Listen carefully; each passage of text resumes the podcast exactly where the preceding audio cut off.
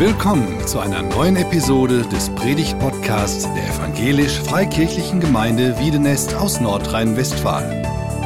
Wir sind davon überzeugt, dass Gott durch Predigten redet. Wir wünschen viel Inspiration beim Hören.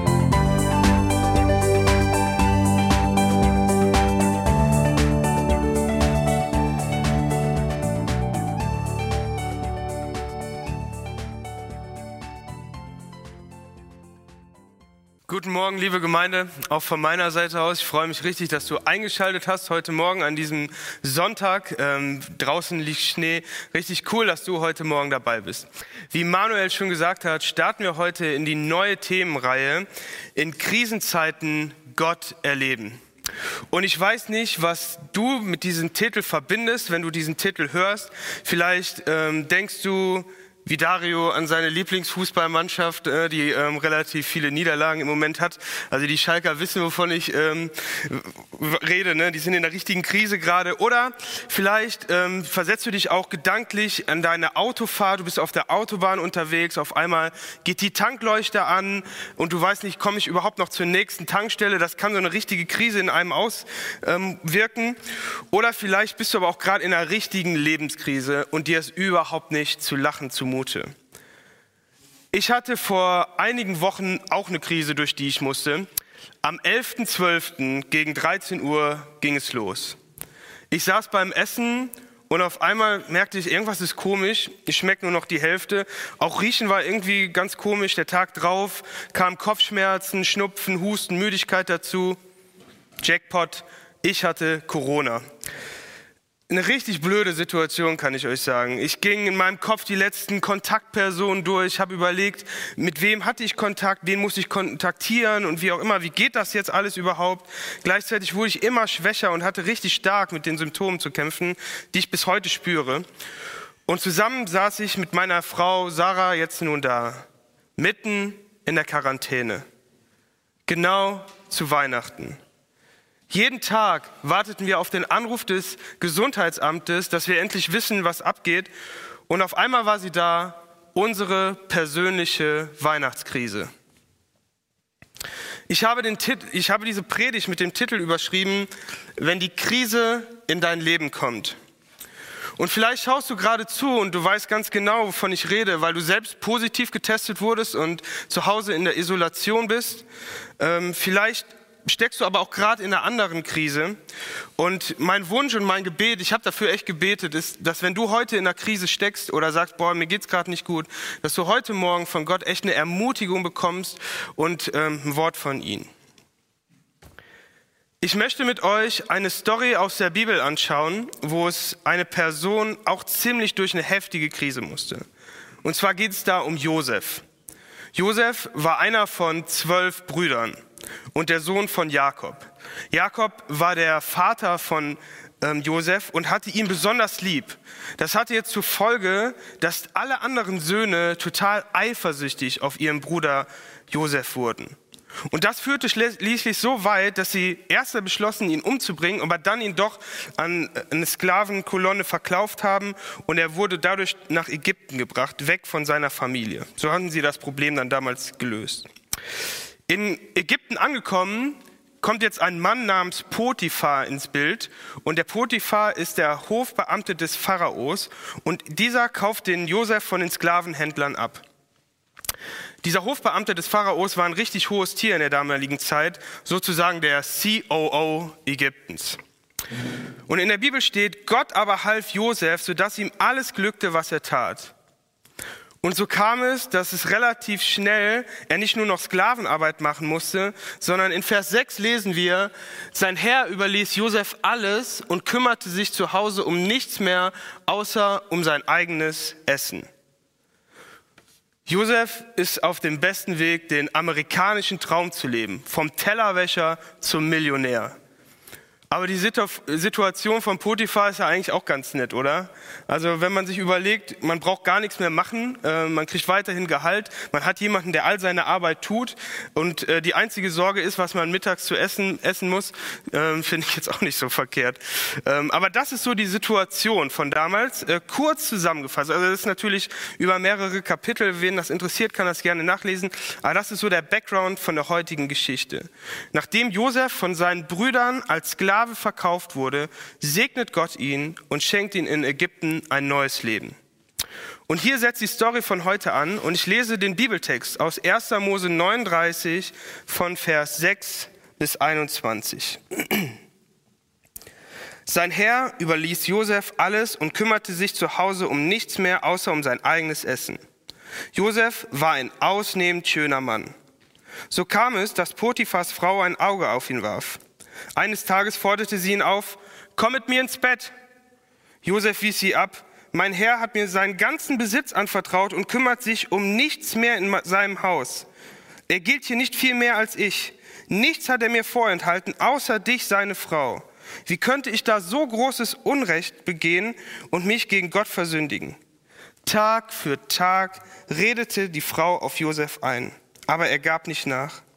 Einmal hatte Josef im Haus nichts zu tun. Niemand von der Dienerschaft war gerade in der Nähe. Da hielt sie ihn an seinem Gewand fest und sagte, komm jetzt mit mir ins Bett.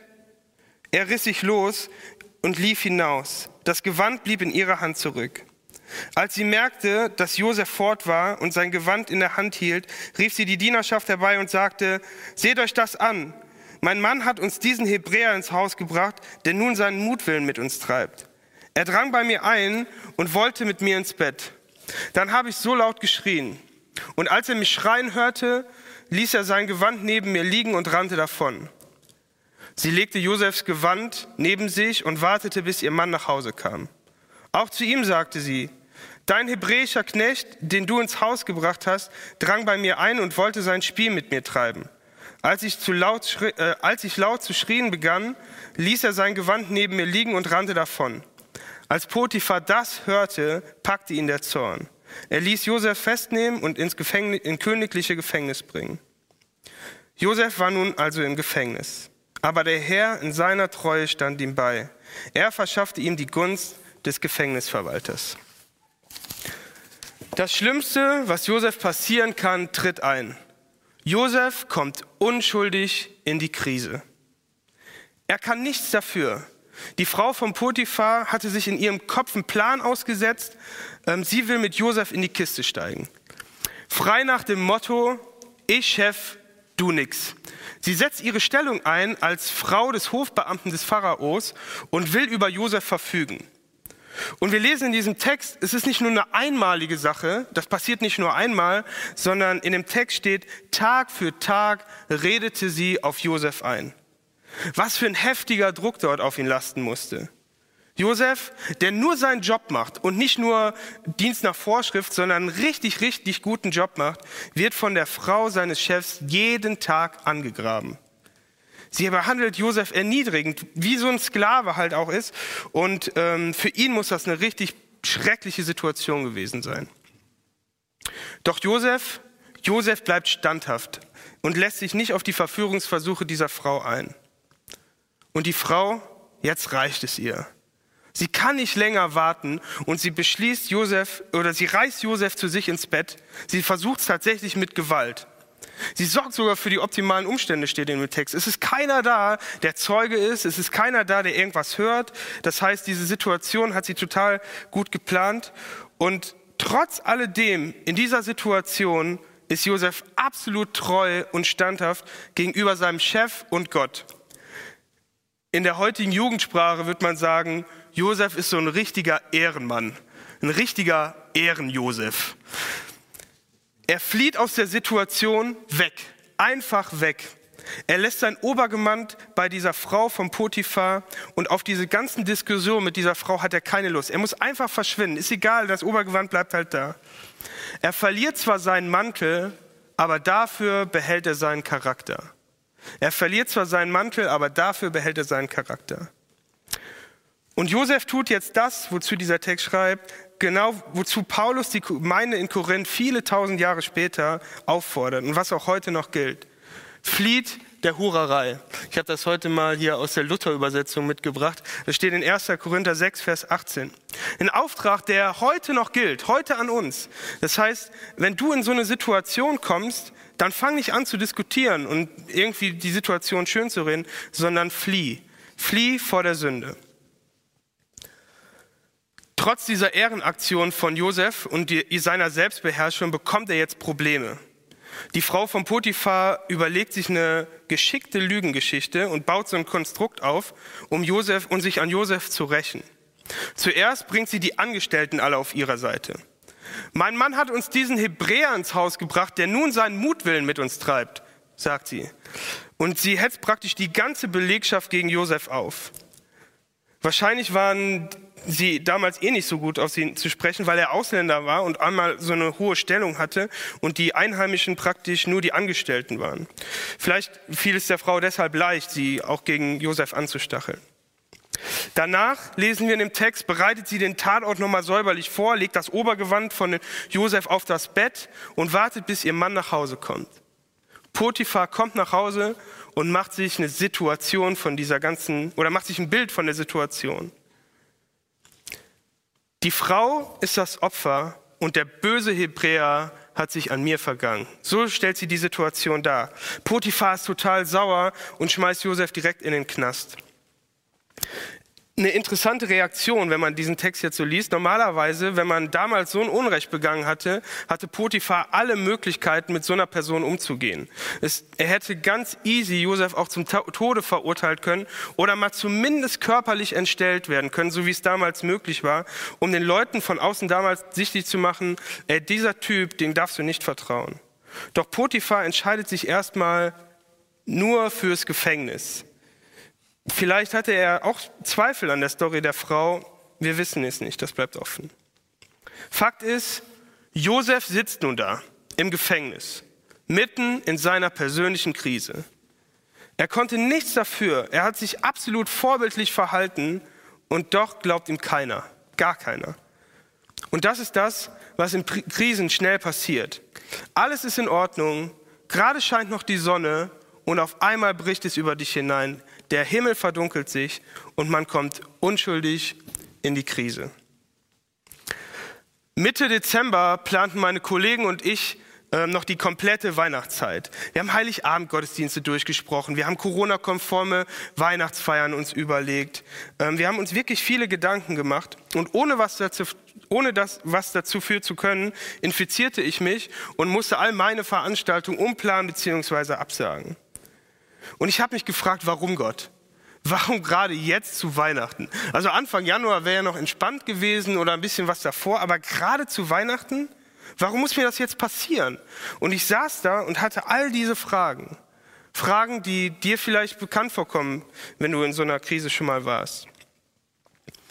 Und von außen betrachtet kann man diese Fragen jetzt auch auf Josef anwenden. Ey, warum musste ihm das passieren?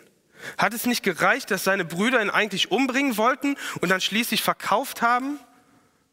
Er war doch treu und er hat sich vorbildlich verhalten. Das, was ihm hier passiert, ist doch total ungerecht. Und jetzt sitzt er da, wieder in einer Höhle, wieder im Gefängnis und Josef ist alleine in der Isolation. Abgeschieden von der Außenwelt sitzt er nun im Gefängnis. Und nach meiner Diagnose, wie ich ähm, positiv getestet wurde, ging es uns ähnlich. Zwar saßen wir jetzt nicht in der Gefängniszelle und wir hatten auch keine Sorgen um unser Leben, aber auch wir waren alleine in der Isolation. Einkaufen nicht möglich. Frische Luft schnappen, mal eben spazieren gehen, verboten. Mit Freunde treffen, undenkbar. Zwar hatte ich echt gute Freunde, die dann ab und zu mal an unser Küchenfenster kamen. Wir wohnen ebenerdig und wir konnten dann praktisch so durch die Scheibe miteinander kommunizieren. Ähm, oder mir wurde auch mal was essen gebracht. Also so ein bisschen fühlte sich tatsächlich wie ein Gefängnis an. Ähm, aber das war dann so ein Lichtblick. Aber trotz alledem war die Zeit nicht einfach. Gerade Heiligabend in der Quarantäne zu verbringen, nicht mit unserer Familie Weihnachten feiern zu dürfen, das war echt eine doofe Situation. Und wir fühlten uns einsam. Und Josef fühlte sich wahrscheinlich auch einsam. Doch eine Sache gibt ihm Halt. In Vers 21 lesen wir, aber der Herr in seiner Treue stand ihm bei. Egal wie schlimm die Situation auch sein mag, Josef weiß, Gott ist mit ihm. Er klammert sich an, in dieser Krise an diese Zusage fest. Und er hätte jetzt auch sagen können, zum Beispiel, boah, Gott, es reicht. Es reicht. Der, der, der Bogen ist überspannt. Ich habe genug Mist in meinem Leben erlebt. Ich war dir treu. Ich habe diese Versuchungs, ähm, Versuche widerstanden. Ich war immer fair gewesen. Das, was mir jetzt passiert, ist total ungerecht. Ich will nichts mehr von dir wissen. Doch Josef entscheidet sich, in der Krise an Gott festzuhalten. Er hält weiter an ihm fest, auch wenn die Situation erstmal ausweglos erscheint und er auch nicht weiß, was passiert jetzt in den nächsten Wochen mit ihm. Und Gott, Gott lässt ihn nicht hängen. Er ist mit ihm. Weiter in der Geschichte, in den nächsten Kapiteln lesen wir, dass Gott Josef im Gefängnis gebraucht. Zuerst macht er ihn zum Gefängnisaufseher, das heißt, er der Josef darf die ganzen anderen Gefangenen bewachen, ne? also ist auf einmal der Chef vom Gefängnis und später deutet Josef die Träume des Pharaos und wird Stellvertreter von ihm und bekommt die komplette Macht über Ägypten. Er kriegt sogar den Siegelring des Pharaos, was ihn befähigt, alle Gesetze und Briefe zu unterschreiben und zu siegeln. Auf einmal ist Josef neben dem Pharao der mächtigste, Land im, der mächtigste Mann im Land und wurde durch die Krise von Gott auf was Größeres vorbereitet. Gott hat ihn nicht alleine gelassen. Er ist treu und hält seine Zusage. Gott holte ihn daraus. Und das durfte auch Sarah und ich in der Corona-Krise erleben.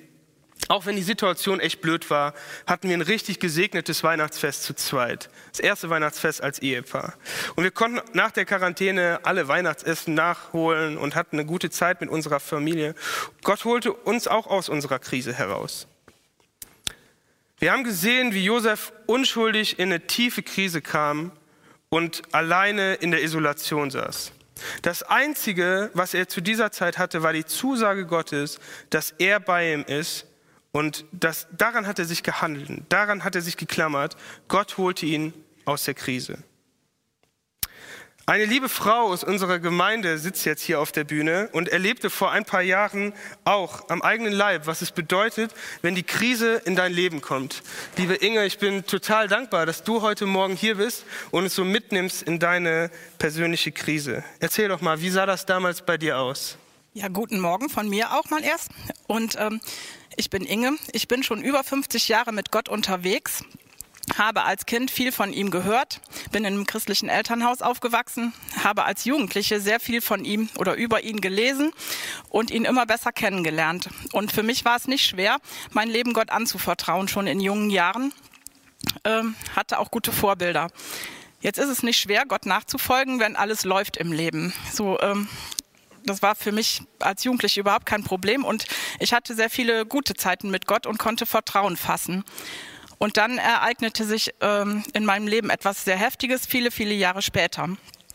Mein Mann hatte einen Unfall und es waren mehrere Wochen Krankenhausaufenthalt nötig. Durch verschiedene Komplikationen verzögerte sich der Krankenhausaufenthalt immer weiter.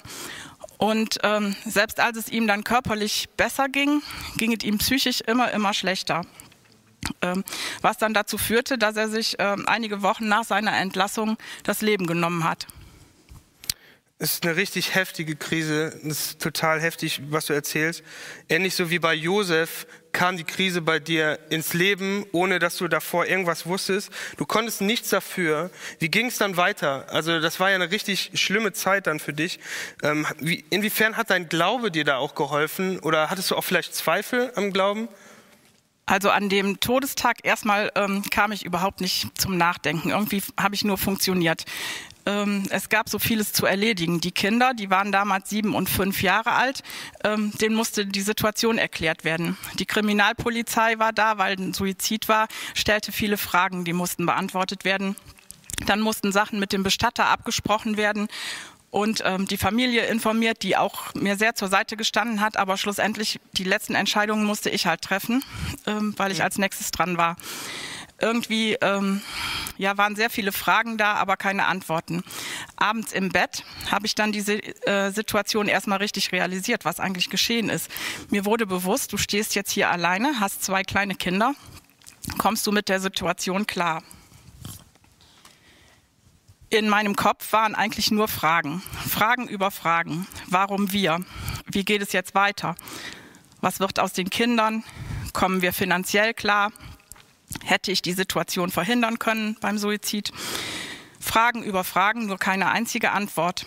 Und ähm, an Schlaf war auch überhaupt nicht zu denken. Die Sorgen waren einfach erstmal sehr groß und irgendwie hatte ich das Gefühl, der Boden unter meinen Füßen ist ein Stück weit weggebrochen. Mhm mitten in dieser Nacht, wo eben sehr viele Fragen da waren, sehr viele Sorgen, hatte ich immer wieder einen Bibelvers vor Augen, der mich eigentlich in meiner Jugend begleitet hat, der mir da eigentlich ganz was anderes oder wo ich gedacht habe, der sagt mir ganz was anderes.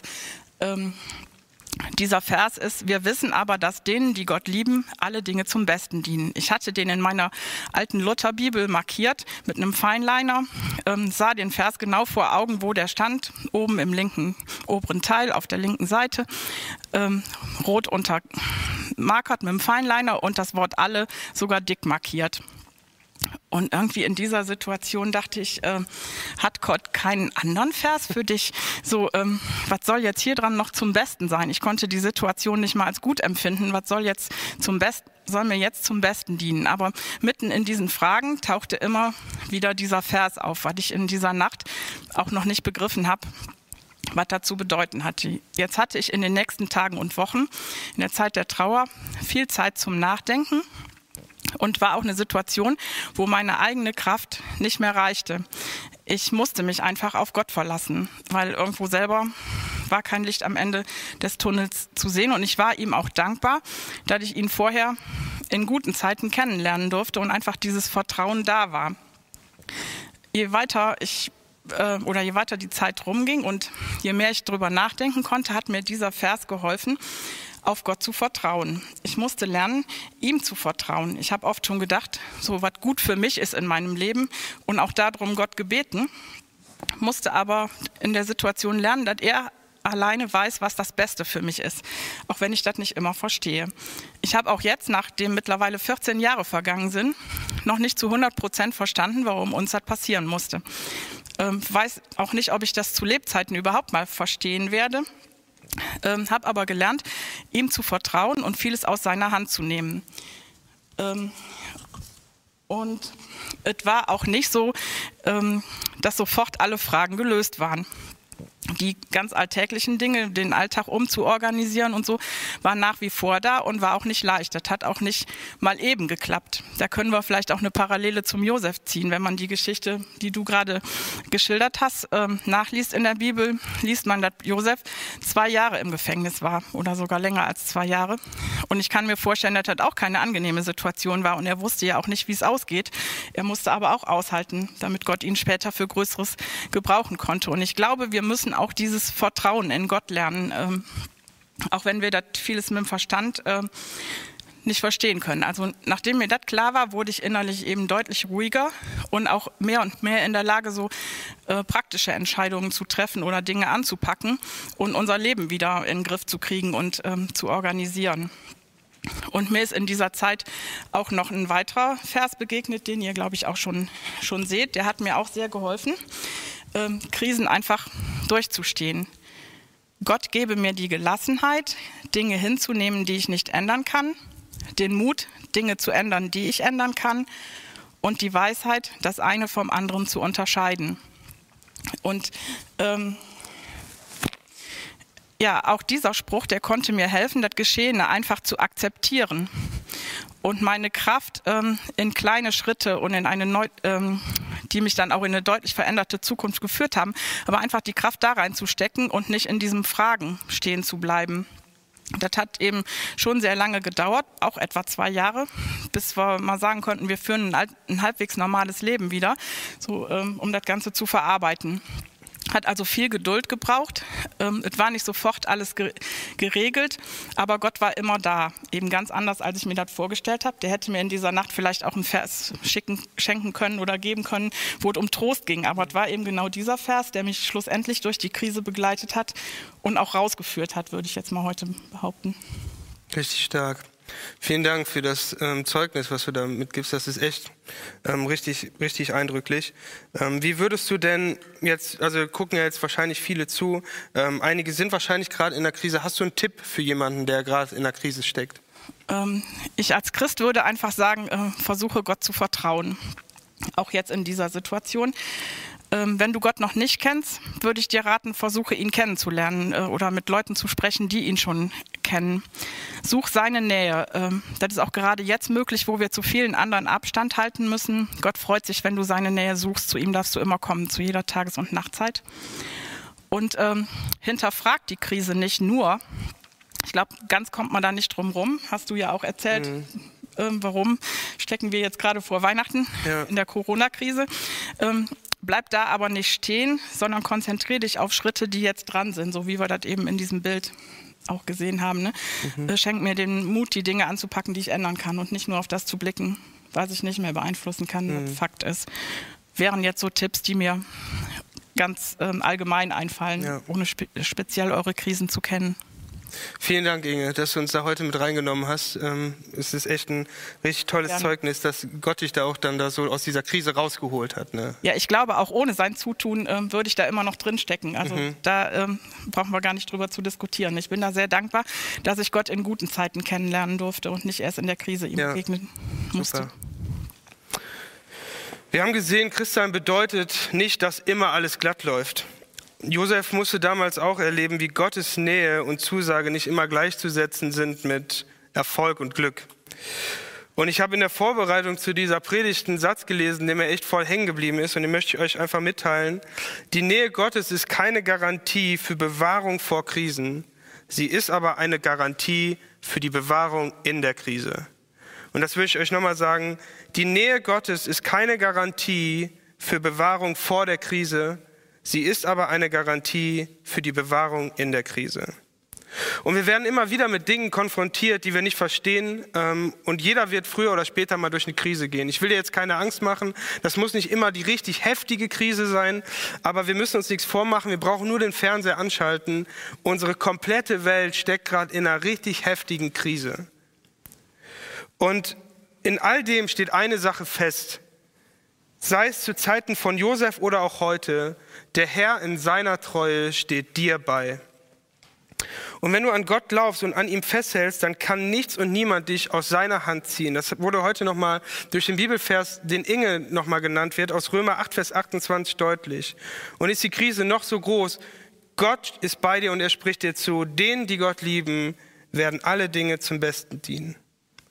Er sieht dich, er sieht deine Krise und sieht deine Situation und er ist dabei dir. Und ich wünsche dir, dass du das gerade jetzt in dieser Zeit erlebst, dass Gott da ist und dass er dir aus dieser Krise raushelfen will. Stell dir vor, wie sich dein Blick auf deine Krise und das, was Inge gerade gesagt hat, ändert, wenn du auf einmal nochmal neu begreifst, dass Gott nichts entgleist und dass Gott der Herr über, auch über dieser Krise ist. Er ist mit dir und er wird dich nicht alleine lassen. Amen. Wenn du jetzt hier sitzt oder zu Hause und dich angesprochen fühlst und sagst, yo, ich stecke gerade in einer Krise, dann hast du heute Morgen zwei Möglichkeiten, auf diese Predigt zu reagieren. Die erste Möglichkeit ist, dass eine Person eine, für dich und deine persönliche Situation betet. Wir haben heute Morgen ein Gebetstelefon eingerichtet, was du gerne in Anspruch nehmen kannst. Du kannst nach dem Gottesdienst ähm, anrufen, da sitzen liebe Leute, die hören dir zu und möchten gerne für dich beten. Und wie genau ihr das machen könnt, wo ihr anruft und wie lange das in Anspruch läuft, wird Manuel gleich erklären. Die zweite Antwortmöglichkeit ist, dass Inge jetzt stellvertretend für dich und deine Situation betet. Und wenn du das merkst, boah, ja, das möchte ich jetzt, ich möchte mich da eingliedern in dieses Gebet, dann mir persönlich hilft das immer, ähm, auch ein Zeichen zu setzen. Dann kannst du gerne aufstehen vor deinem Computer oder vor deinem iPad. Wenn du aber sagst, ach nee, das ist jetzt auch eine blöde Situation, dann kannst du auch gerne sitzen bleiben und Inge spricht noch ein Gebet. Gott segne dich. Vater, ich danke dir, dass du ganz genau weißt, was das Beste für uns ist und dass dir keine Situation entgleitet, auch wenn sie uns noch so ausweglos erscheint. Vater, du siehst ganz genau, in welcher Situation jeder einzelne Zuhörer jetzt steckt, welche Fragen und Ängste ihn bewegen. Ich bitte dich jetzt, lass uns nicht an diesen Fragen verzweifeln, sondern sondern schenke Vertrauen in deine Stärke und Kraft. Du kannst daraus neue Zuversicht für den Alltag schenken und hast uns das in deinem Wort zugesagt. Du sagst im Matthäusevangelium, kommt her zu mir, alle, die ihr mühselig und beladen seid, ich will euch erquicken. Vielleicht hat der eine oder andere jetzt noch einen mühsamen Weg vor sich. Darum bete ich um die nötige Ausdauer und Kraft für jeden Einzelnen. Schenke uns auch den Blick für die kleinen Fortschritte auf diesem Weg, damit wir einfach dranbleiben können. Danke, dass du uns unendlich liebst und wir dir nicht egal sind, auch wenn uns das manchmal so erscheint. Segne du jetzt jeden einzelnen Zuhörer und lass ihn deine Nähe und Liebe deutlich spüren. Amen. Amen.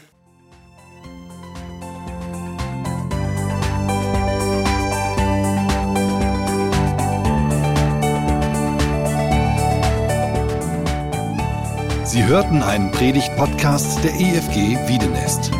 Weitere Predigten, Informationen zu Jesus Christus und zu unserer Gemeinde gibt es unter www.efg-wiedenest.de.